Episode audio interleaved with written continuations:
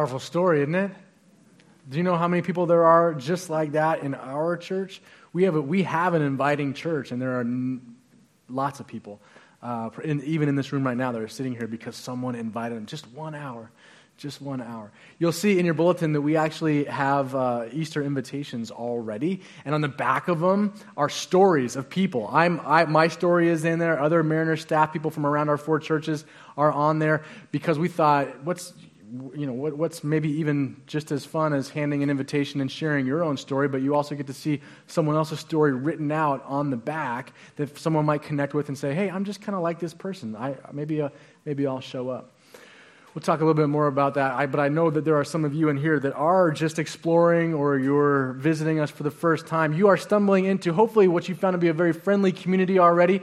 We are also in the middle of a series called How to Start a Revolution how to start a revolution. And we're talking about that because there was this guy, Jesus, who she referenced in her story, who lived 2,000 years ago, like on the earth. And, and when he did, he started something that is continuing still to this day. There is change that has begun and has continued, and there is a revolution that we are part of and drawn up into, but people have missed it through all this time. There have been people that have missed it. There have been people that didn't quite get it when they've seen it or were exposed to it. Because most people think that when a revolution happens, it happens in a certain way. And most revolutions, there's this whole idea that uh, might makes right. Or, or the, the influence of power and military involvement and money and resource, whatever. And Jesus came in this totally different way.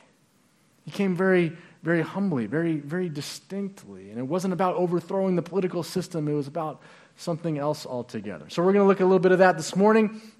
If you have outlines, you do have outlines in your bulletin, you can grab those. And today, the outline is not going to be as relevant for you. I wrote this outline so that you could have it tomorrow. If you want to look back, if you want to go a little bit deeper, if you want to study a little bit something else, you can look at some of these additional verses on your outline. For today, just flip that thing over and get out your pen.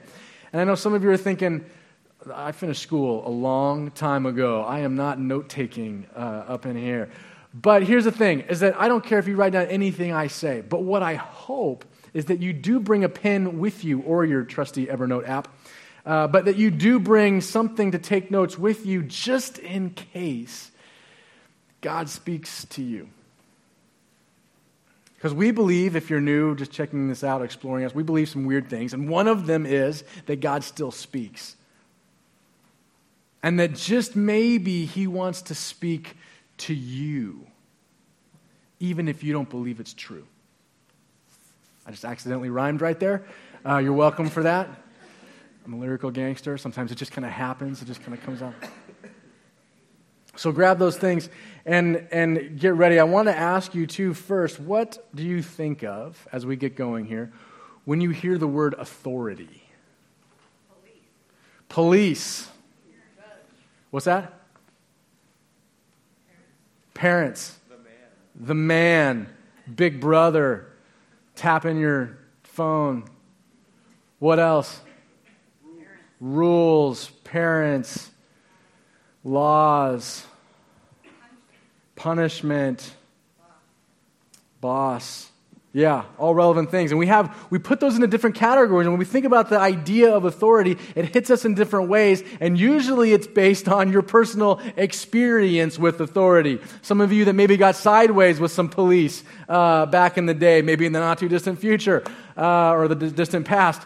Uh, maybe it's because you had a dad or a father figure or someone like that who was a kind of authoritarian, who, who really was a hard driver, who was maybe hard on you. Maybe you had uh, a nun, like in Catholic school, or a, or a master, whatever those things are, that like um, smacked your knuckles when you did things wrong, and that's what you associate with authority. Maybe it's a parking ticket that you just got, and so that's burning on your mind. But we have these ideas of authority, and most of us have bad connotations or negative connotations when it comes to this idea of authority because of past experiences. But I think it's important just to pause for a second and recognize the fact that authority is not a bad thing. In fact, authority is a good thing, but it's abuse of authority that you don't like and that I don't like. Right? And so we have that in us because, uh, I mean, of our own experiences, but also if you remember the fact that our country was founded out of rebelling against authority in a different country. And so instinctually in this nation, we have this resistance to this kind of uh, skepticism of authority. But pull back and recognize that it's not authority itself, it's abuse of authority because authority is so important and it's necessary and you actually want it. You actually want structure and guidance from your parents. You actually want instruction from teachers. You actually want a police system that is not corrupt? Have you been in a country that is corrupt and the government is corrupt and the police just kind of do what they want? That is chaos and misery. You actually want healthy authority in place. It helps the world go round. Police represent law enforcement and help enforce those things. Teachers, they spend a lot of time and hours learning and preparing lessons plan, lesson plans so that they can pass along, impart their knowledge and the authority that they have to students. Doctors spend lots of years practicing and studying medicine so that they can impart their knowledge and help us with health. Malcolm Gladwell wrote a book called Outliers, and in it he said that it takes 10,000 hours of practicing something, studying something, doing something before you become an expert or an authority. 10,000 hours if you want to be a soccer coach, really getting after it with soccer. 10,000 hours if you want to be a master kind of violinist to playing the violin. 10,000 hours of Pinterest if you just really want to be a pro pinner. But there are authorities in all kinds of realms of life that kind of they, they, they stand in the gap and they pass along some kind of knowledge, expertise, or expression of law and order on our behalf. You have the U.S. ambassadors to another country that has kind of been anointed by our president as an ambassador of the U.S. into this foreign place. Some of you have the authority of your company or your boss or something else to make certain decisions at work or in these other places because of authority. I was at a conference this past week, Thursday and Friday, and there was a speaker that came, and she was articulate and good, and she was good at what she said, and she, she was a blogger that uh, apparently was a good writer, and she had written a book or two. And so we listened, and, and I thought that she was, she was nice and delightful. But I'll tell you what, the people in this room, the, like the nearly 4,000 people that were assembled around, most of them had not read anything that she wrote. But you know why they listened? Because this woman's father is the most influential, one of the most influential voices, pastor voices in our country. And she talked about growing up in her dad's house and things like that. So there's an authority transfer from dad to daughter. And so she can sit in front of a lot of people and talk with authority about her life and about the things that she has lived through and experienced, trying to relate them to the crowd. So I want I say all that because I want you as we start out to have an understanding and appreciation for this idea of authority and at least recognize where you are when you hear this word because authority is not a bad thing. In fact, we need it and the world functions appropriately because of it. And as we go to Luke chapter 4, we're going to see why this is important. Luke chapter 4 Luke was the physician who followed, he, he followed Jesus. He didn't actually know Jesus, but he saw how Jesus had turned things upside down and had changed everything and changed so many people's lives. And he wanted to know all about Jesus. And so he went around interviewing anyone who had heard him speak, anyone who saw what he did. And he just took all these things down. And so we're looking at the book of Luke where he's recording the events of Jesus' life. Verse 31 Then he, Jesus, went down to Capernaum, a town in Galilee and on the Sabbath day, he taught the people. They were amazed, the people were amazed at Jesus' teaching because his words had authority. In the synagogue, there was a man possessed by a demon, an impure spirit. He cried out at the top of his voice, Go away! What do you want with us, Jesus of Nazareth? We recognize you. We know who you are. Go away. Have you come to destroy us? I know who you are, the Holy One of God. Isn't it interesting that the first people to really understand who Jesus was, God in skin on earth, were demons? They recognized him first, and it freaked them out. And they're like, what do we, leave us alone. Verse 35 Be quiet, Jesus says. Come out of him, in fact. Then the demon threw the man down before them all and came out without injuring him. I'm sure because he was scared of Jesus. All the people were amazed and said to each other, What words are these? With authority and power, he gives orders to impure spirits, and they come out. They do what he, whatever he says. And the news about him spread throughout the surrounding area. Now, some of you are like, this stuff is kind of weird. I'm not sure about you know, demons, evil spirits, like casting them out. Jesus, I guess that's part of like the God thing, uh, but I don't really relate to that in my everyday life. You clearly have not been to a Lady Gaga concert uh, lately. I'm just kidding. Some of you are like, don't diss the Gaga. Um, but what's happening here is crazy and profound because it wasn't necessarily normal for them either. They're sitting here just in church and there's this guy that's tormented and crazy, and they might just think that he's crazy. Some of them have the insight to say, Yeah, I believe that he's demonized. Like there's, there's, there's some kind of like demonic force that's influencing this. But the average person just probably thought crazy. This is a crazy person. He's acting all crazy. He's, he's probably, you know, shot up a few too many times. He's probably, you know, t- tampered with his.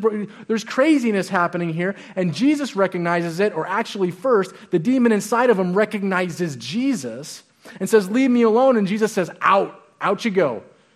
I've got no time for this. I want you gone. And immediately the demon leaves. That is some crazy authority. We're not talking about principals and policemen. We're talking about authority to drive out the mysterious often invisible things that we just kind of know in our core, even though we don't want to think about it very much or talk about it very much, that are existing in the environment, in the realm that we can't see. You know, even if you don't even believe the Bible yet, you know that there is something else going on here.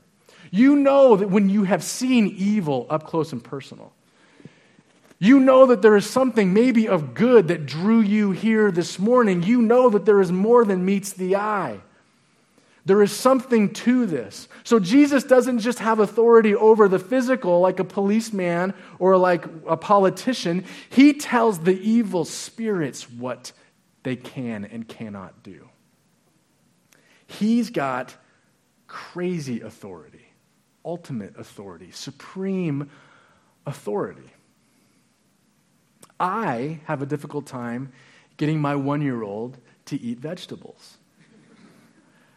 I try to feed him, and I know he's still hungry, but he doesn't want the green bean. And he shows me he doesn't want the green bean by sticking out his tongue, going, mm, mm, mm. And then if I keep trying to give him the green bean, he literally, his back arches and he contorts. He's not demonized, but he still contorts his body like this, and he moves his mouth as far away from me as possible, mm, mm, pushing the spoon away. And I'm like, Jack, I'm your father. I have authority over you. Eat this green bean.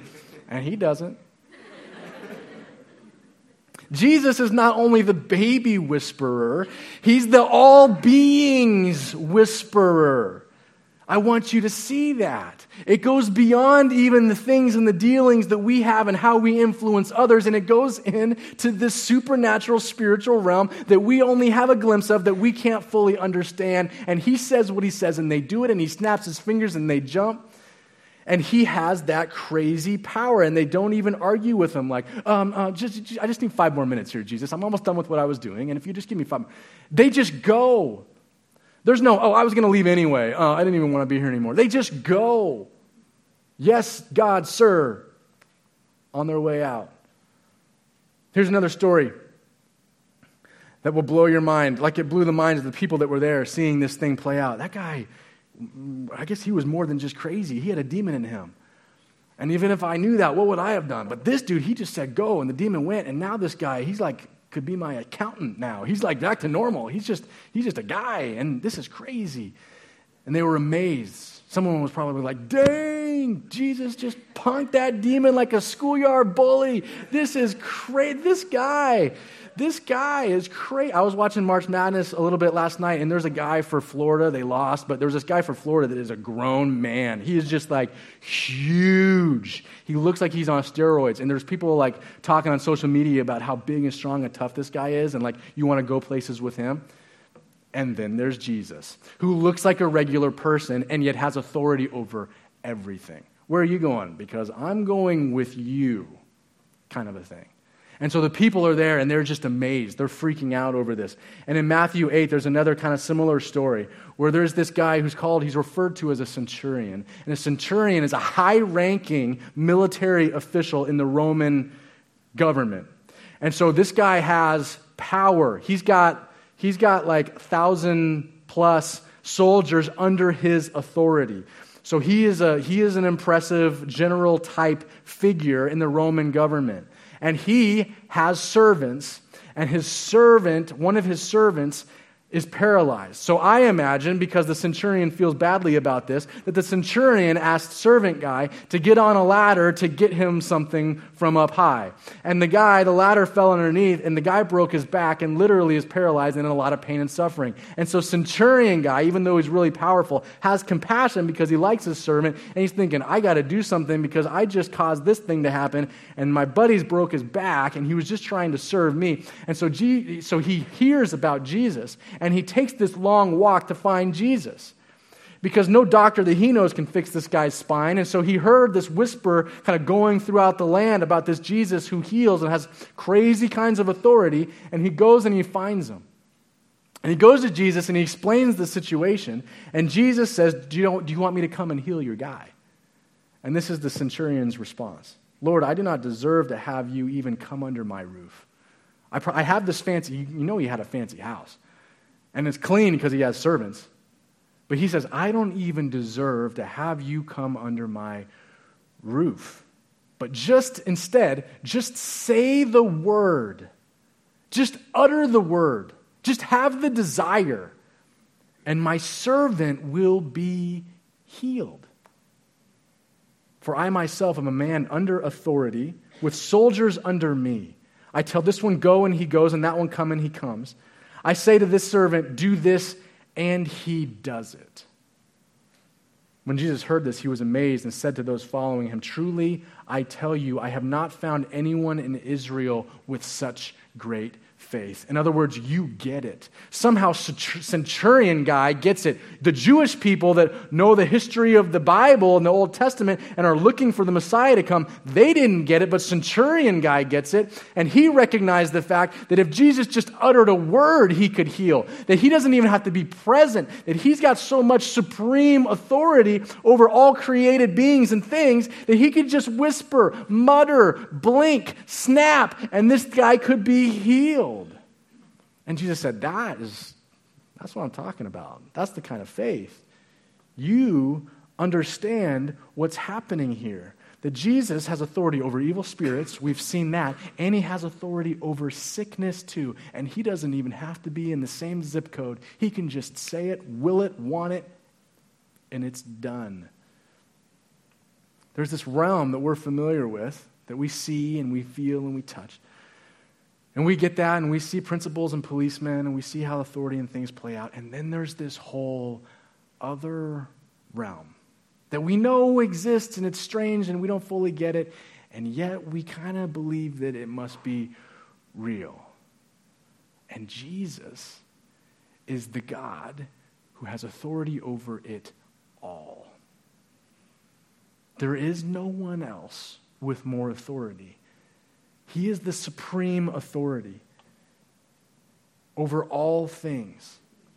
And he didn't even need to tell you. The demon told you. He didn't even need to convince you. Because his enemy, the guys working against him, couldn't help it. They were so paralyzed with fear. They were like, ah, ah, ah, ah, you're, you're him. You're the one. What do you want us to do? Just don't hurt us. Just, just, just. They were the one announcing the arrival of the God of the universe in skin on the dirt. Jesus wasn't even, he was just trying to keep, shh, shh, shh, you quiet, quiet, quiet down. I don't want you announcing that. I'm doing my own, I'm doing something else here. He wasn't trying to say, oh, look at me with trumpets and chariots. I think of the, I think of the sketch with Will Ferrell and Saturday Night Live when he's sitting at the, ta- the table with his family.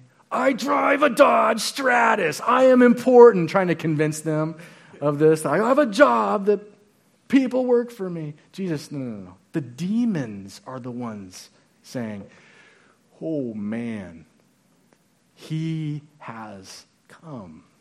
The implications of this kind of crazy authority uh, kind of just go out everywhere. Science, right? Science, like that's, that's my jam, Jesus would say. Yeah, you like how I did that stuff? Yeah, it kind of makes sense and can come together in your mind in a way that equations work out. Yeah, you're welcome. E equals mc squared. Yeah, it's kind of simplistic, but Einstein's a good guy. You know, I, we give him the benefit of the doubt. It just ha- it ripples into everything. Cancer, yeah, yeah, yeah. I, I understand that cancer is afflicting people right now. Infertility, yes. I, I designed life and creativity, and, and that there should be birth, and there's this miracle of life and, and, and, and death, and this how this works. The economy, yeah. Supreme ruler over all things. And I know you're sitting here and you're thinking, okay, well, I have a couple of problems with that. One, if you're the supreme ruler, Jesus, over all things, how come there are still bad things? How come there are still evil things that happen? Why do bad things still happen to good people if you're the ruler and the supreme guy over it all? We'll talk about that again just in a second. The other thing is that you associate authority with abuse because you've seen it, because other people have misused their authority, and so you have a problem. You're not even sure that you can submit to this God's authority, the supreme authority over all things, because of other very limited authority, small people that have abused their insignificant authority. And so we do have a problem with that. The, the reality is, the old adage is true that absolute authority corrupts absolutely. It does. With all, kind, with all of our human efforts and human leadership and influence, absolute authority corrupts every single time, all the time, absolutely. Think of why governments, healthy governments, have a check and balance system. Because one person cannot be the supreme leader without accountability. You have industries. All industries have regulators because they can just get wild. You saw what happened with the, with the financial crisis and our housing situation when the things weren't. People abuse authority and they want to drive it and take it as far as they can to, to benefit themselves. So there's regulations in place. All corporations have a board of directors to give accountability to the guy at the top. Churches, healthy church systems, have a board of elders giving accountability to the leadership of the church. Why? Because absolute authority corrupts absolutely. You and I can't handle supreme authority of any kind. It goes to our head. We get screwed up. We make it self serving and about us. Dictatorships have never worked throughout the history of mankind. They just oppress and abuse people and make this guy rich and famous. It's the same reason why in the Old Testament you see all these lists of kings who lived and ruled, and it never worked. They always got messed up. It always went to their head. They always screwed something up and made it more about them than about the people, with one exception. Jesus is the one exception. Jesus was the biggest deal in human history to the extent that the demons cowered in his presence. He is the literal supreme authority over all created beings. And what do you do when you realize that there is no one higher than you? That even the demons quiver at your presence, and you just speak a word and they go, or what do you do when you realize that you're the most important person in the room? What do you do when you realize that you have the power to sign someone's paycheck or not, to hire someone or fire someone? What do you do when you're given more influence and authority than you thought you would, or more money than you expected, or more leadership opportunity than you anticipated you would have? What do you do when, when authority is bestowed on you? You want to see what Jesus does? That same passage, Luke chapter 4, earlier that day, he drives out this demon in the synagogue.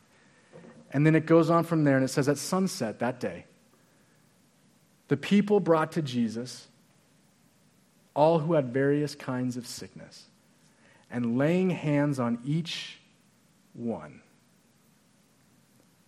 he healed them.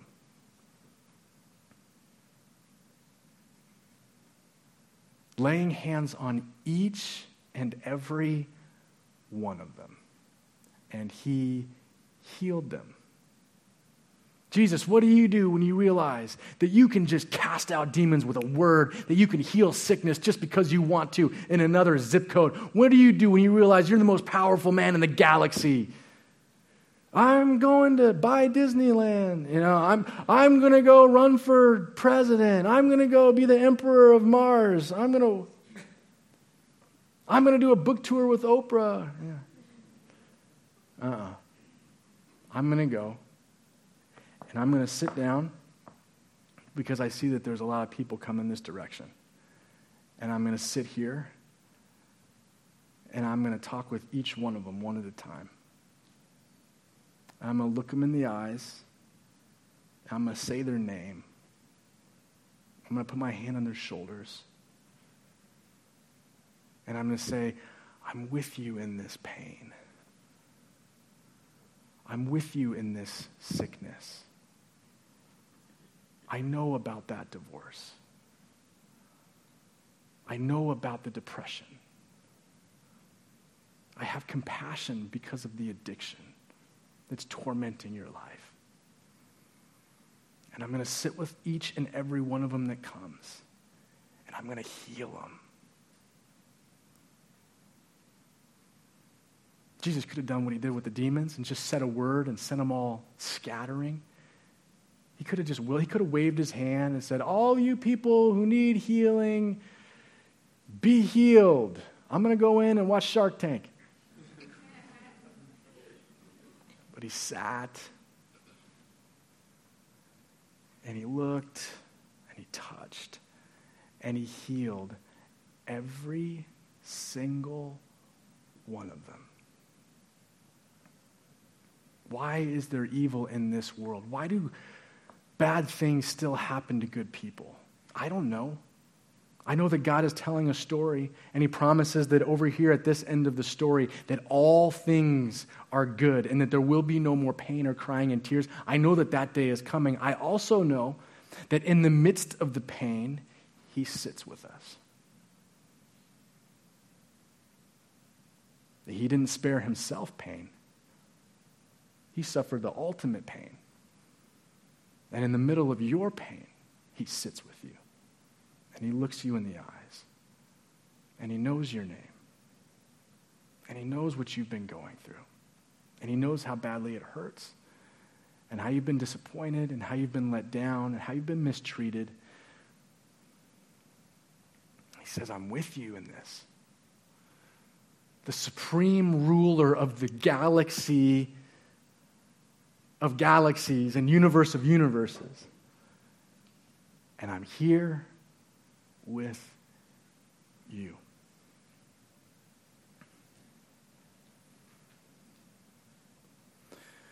The story goes on in verse 41.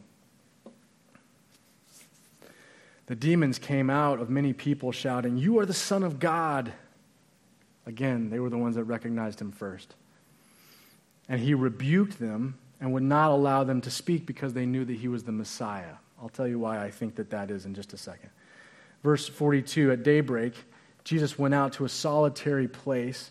The people were looking for him, and when they came to where he was, they tried to keep him from leaving them. Just stay with us, just stay with us longer. But he said, I must proclaim the good news of the kingdom of God to other towns also, because that is why I was sent. Here's why I think that Jesus wouldn't let the demons talk and say who he was. Because I believe that there's two kinds of people in this room right now. There are those of us who are desperately in need of a healing touch from a compassionate, all powerful God. And we're going to give you that opportunity in just a minute to have someone sit with you and pray with you and ask for Jesus to make himself so real to you. And at different times in our lives, we all are desperate for that. But there are also many of us who have experienced that, maybe once, maybe multiple times in our life, where God, God has just shown up in such a personal way and met some need and gave us hope and encouragement when we had none and gave us a future when we thought we had squandered it and gave us a sense of being loved even though our family let us down or whatever the story is, He healed you. And he would say, That is the good news that I want to go from town to town. If you have been healed, you talk about the fact that you have been healed, that you have been made new, that you have been given hope. I don't want people to hear it from crazy demons. I want them to hear it from you. That's why I came, he said, to share the good news with everybody else. That God is just not this big cosmic God out there somewhere, but that he's the God who gets up close and personal with each one of us. So, if you're here this morning and you need an encounter with this generously personal God, we have leaders, elders, prayer people that love to serve you by praying for you. And they're going to come right now and they're going to stand at the base of the stairs here up, up front. And as we sing, I want to invite you to come and, and be prayed for, to allow someone else to, to play the role of Jesus and to invite him into that moment and to speak to you through them and to pray over you that God would heal you from, from a physical thing that's bothering you, from a spiritual thing, from an emotional thing, brokenness, doubt, pain, depression, whatever it is that you have going on, and you just think, I need this supreme ruler in heaven on, on earth to just touch me, to just encounter me, to just look me in my eyes, to know my name, to remind me that He is a personal God that is here with me. That yes, He keeps all this spinning, and He has authority to drive out any demons at any moment when He wants, just at the snap of His fingers, and yet He's right here. And He wants you to know it. And for those of you who have been skeptical for so long and just wondering, ah, I don't know if I can buy into this, test him and see if he doesn't show up personally and real in your life. So, would you all just stand up with me? The band's going to play, and we're, we're all going to sing and we're going to respond. I know for some of you in the middle, it's a long ways to go to get up here, but just do it. If you step on someone's toe, they won't be mad. If you came with somebody else who's not walking up here, they'll wait for you. They're going to eat donuts for 10 minutes out there, anyways. Just, just use this time. Don't miss this time to have an encounter with your God who loves you, who knows your name, who has a personal, who wants to show you how personal his love is as we sing.